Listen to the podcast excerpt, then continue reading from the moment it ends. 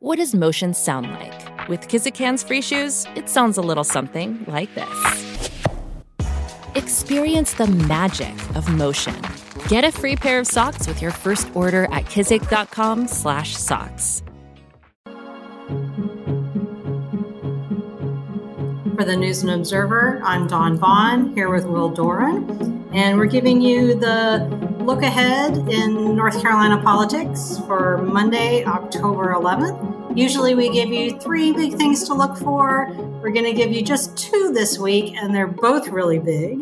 Starting with redistricting, maps, gerrymandering, all things geographical and political. And Will Doran is our man on maps. So uh, why don't you tell us where we are and and what we're going to be watching for this week? Yeah, thanks. Uh, everyone's favorite topic uh, lawmakers sitting at computers and clicking voting precincts on maps and turning them different colors. Uh, sounds boring at first, but it's actually super important. Uh, you know, really could go a long way towards determining the, the balance of power here in North Carolina for the next decade. Um, so yeah, I uh, I've been in the room with a bunch of other people watching it as it happens. Um, Dawn, as you and I are recording this, it's already been going on for a couple of days. And by the time people are going to listen to this, it will have gone on for a few days longer. Um, it could be wrapped up by the end of this week, um, but it also could stretch into next week a little bit. Um, we just kind of have to wait and see on that. Um, you know, they can pretty much do whatever they want. and, you know, we, we could see dozens of maps in the end that lawmakers are going to have to pick between. Uh, we could see just a few uh, choices that they're going to be debating and trying to winnow down. And, uh, you know, the, the other angle, too, is both the House and the Senate are doing their own different versions of maps. Um, and, you know, so they could wind up with you know two maps each that they're mostly okay with that look pretty similar to each other and they say okay um, yeah we can find a compromise here or they might get bogged down in fighting over people they do or don't want to protect or areas of the state that they you know do or don't want to focus on things like that. So i mean there's just so many different considerations that go into this uh, culturally politically uh, just everything you can think of. Uh, it, it's just really, really complicated. Um, so it's been a lot of fun to cover. Uh, as I said, it's going to keep going on this whole week. Uh, so please, uh, you know, keep keep following our coverage of it because um, well, what does it actually look like? Tell people who like have not been to the LOB like what this actually looks like. All right, so you take an elevator up in this, office building next to the legislature. And you walk into this big cavernous room, and there's like seven people in there, and sometimes more. Um, but in in the early days of it, it's been pretty small. It's usually just been kind of the the top Republican leaders who are in there with kind of a, a small cadre of staff, and they're sitting at a computer, um, and they are kind of talking in hushed tones to one another. Uh, you know, making their choices, which counties, which cities, which individual neighborhoods they want in one district versus another district. Um, and then there's a few people kind of in the back of the room, uh, journalists and lawyers and just interested members of the public who are there to watch. Um, this is the, the first time ever uh, that the legislature has chosen to make this process transparent and open to the public, open to the media. Uh, for most of state history, it was completely secret. You know that quintessential, you know, smoke-filled backroom deal uh, being made with all sorts of horse trading that nobody saw except for the you know couple of top people. In 2019, that changed. Uh, a court actually ordered historic levels of transparency uh, because they said that they did not trust uh, Republicans when they had said, uh, you know, who drew maps or when they drew the maps or how they had drawn the maps.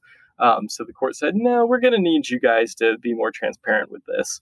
And so the legislature drew those maps in 2019 with a lot of transparency. We used those maps in 2020. Uh, now we're having to redraw the maps again because the 2020 census is in. And the legislature said, you know, actually, we kind of liked the transparency that the court made us had. Um, and so we're going to do that again this year. So, yeah, I mean, you can just walk in and you know kind of watch what's going on. It's being live streamed online too for for people who obviously can't make it, you know, in the middle of a weekday to the legislature to watch them draw maps. Uh, not exactly the kind of thing you necessarily want to take time off work for.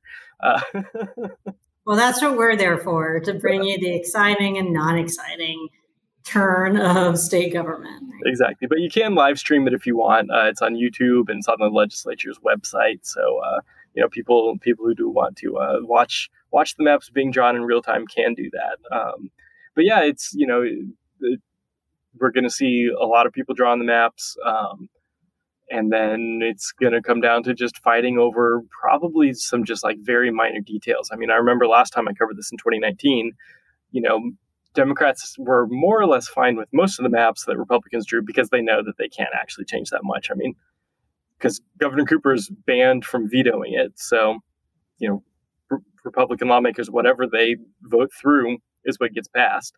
Um, so Democrats don't really have a whole lot of leverage in the negotiating. But you know, in 2019, they picked basically southeastern North Carolina and decided, you know, we we're we're going to let them just kind of do whatever they want with the rest of the state, but we're going to make a big stink about the southeastern part of the state and see if we can't, you know, get the maps changed there, you know, to be, you know, a little more favorable to Democrats or less slanted towards Republicans, uh, depending on who you ask to describe uh, what they wanted. Um, and that didn't end up going anywhere. But you know, we, we could see a, a, similar thing again this year, where where Democrats maybe pick one specific area of the state to kind of make their last stand about. Um, but you know, that is still to come later this week, maybe early next week. Uh, so we'll just have to wait and see. Well, speaking of Democrats and 2019 and things the governor can and can't veto, um, there's something else really big that's going on that has all of those things, then that would that, be the state budget. That was a great transition, Dawn. Did you like that? so, what was kind of interesting the way you were talking about the map making process being slightly more transparent. The state budget process is more opaque right now, but in a sense, it's more transparent, at least within government. That makes any sense at all. And those of you who are following the every twist and turn of the state budget, where we are now. And I know it's week, week ahead every week is like, what about the budget? There is actual action happening with the budget. Um, Moore and Berger sent their, or the outline anyway, Senator Berger said, sent their outline to Governor Cooper um, uh, with their uh, budget, conference budget proposal. Cooper has has offered his counteroffer. Republicans are now working on their counteroffer, and we'll see if there's another Cooper counteroffer and another Republican counteroffer.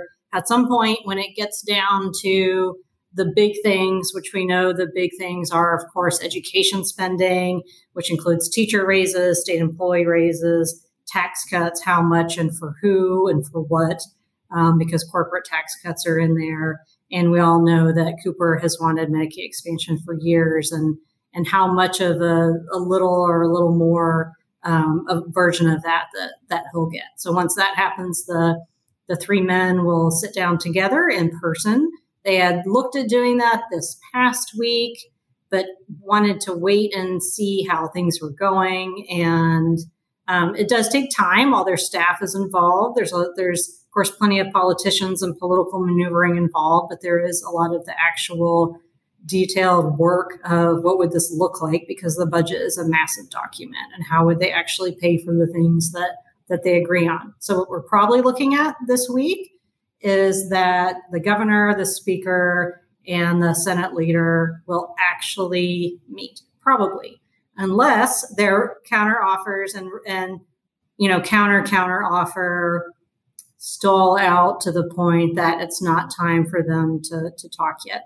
And will they talk in person once, twice, three times? We'll find out. Uh, I was just telling Will before we started recording that I cannot believe I put this in a story with the latest turn, but the longer they negotiate, and we're all impatient, people want their money, reporters want to write their stories, but the longer the negotiating takes, the more likely that our legislative and executive branches of state government will agree on a comprehensive spending plan that will actually get things done. So that's the optimistic viewpoint. There's the plenty of pessimism. I just asked, we're recording this on Thursday. I just saw the governor in an event this morning and asked the latest budget. You know, like I'm, I'm, if you guys have seen that um, John Cusack movie from the 80s, Better Off Dead, where the paper boy comes out, where's my $2 and follows them all around. Um, I'm like, where's the budget? Where's the budget person that pops out? And so, of course, I asked that again. And he said, they're still working on it. So you know, this might be our perennial uh, look ahead of what's going to happen in the budget um, for a while now. So could be a week, could be a month, we don't know. But the end result, hopefully, is something that all of all of North Carolina will will want and also be somewhat upset about um, because that's just that's just how it works. Dawn, you reported, I, I think it was probably, gosh, a couple of months ago at this point, um, that even despite you know the the COVID shutdowns of a lot of businesses that we had in the state, uh, we had a huge surplus here. I mean, the economy did way better than expected. Um, and Governor Cooper actually said that he thinks that there's a, more than enough money uh, to do all of the tax cuts that the Republicans want to do, and some of their spending plans, I, or maybe all of their spending plans, plus all of the governor's spending plans in his budget, right? Am I misconstruing that? I, I believe that's, yeah, that's enough money to do everything. Was, I think it was their original plan after like the most recent revenue forecast had come out where they wanted with a 4.99 um, instead of 3.99, but they can still have like all of the significant tax rate cuts. They can have um, all the construction projects at the universities and elsewhere. They can give education a lot of money um, which of course um, those that have followed all the turns of uh, of Leandro that um, you know how much and when and where that money is spent in, in in this budget. So there's there's enough to make everybody pretty happy, and that is that again that political pressure on all of them to just do it. Like that's kind of I've said this in other ones, uh, other podcasts too um, that they that they can do it. They they really seem genuine, uh, Berger, Moore, and Cooper, and trying to work together. You know, it's to their own advantage, of course, too, um, but also to the advantage of, of the state and all the state workers and everything else and all their constituents to to get this taken care of. And the budget also includes a lot of COVID federal spending too which if, if the comprehensive budget doesn't happen, they'd have to run that separately. And that's just a lot more time. So, as everyone will recall, there was supposed to be a big gap between the budget and redistricting. Now they're happening at the same time, so we can find our our parallels. Well, do you see any other parallels between the the budget process and uh, and redistricting? You mean other than the fact that like one of the top Senate budget writers is also the top Senate redistricting chairman? there you go. and that has, you know, kind of uh, stretched everybody a little bit thin. I think that um, if it's all done before the holidays, what holiday? Will it be Halloween? Will it be Election Day, Veterans Day, Thanksgiving, Christmas, New Year's, Martin Luther King Day? all of this is done. Everyone will enjoy some sort of break that they get before the short session. And there would have to be eventually some sort of break between sessions. Those of you that remember the 2019 budget fight that was never resolved, they came back in January for a one and done uh, January single day session. Um, and that was the one where you know teacher raises didn't end up happening. So I don't think anyone really wants to go down that road, but they will if they have to. And we'll see if their good faith negotiations end up actually being that on the budget. And and then once we actually see this document, they don't want to talk about it publicly because they want to actually negotiate. But now with you know the more elected officials you get involved, we'll see how how long all of that stays quiet. Um, but it, it looks like they want to come to some sort of compromise, and then we'll see this massive document and tell you all what's in it that they aren't telling us all the little tiny stuff other than the the big top lines, which of course we'll bring to you also. So this week, like last week, and probably the next week, budget and redistricting are the things to pay attention to in North Carolina politics. Also, people are already looking at like the next election, so there could be stuff like that pop up. We'll see. So, for the News and Observer, I'm Dawn Vaughan with Will Doran. Thanks for listening. For more from our politics team, subscribe to the News and Observer at newsobserver.com/subscribe. Follow us on Twitter at Under the Dome and NC Insider, and sign up for our weekly political newsletter at newsobserver.com/newsletters. Thanks for listening.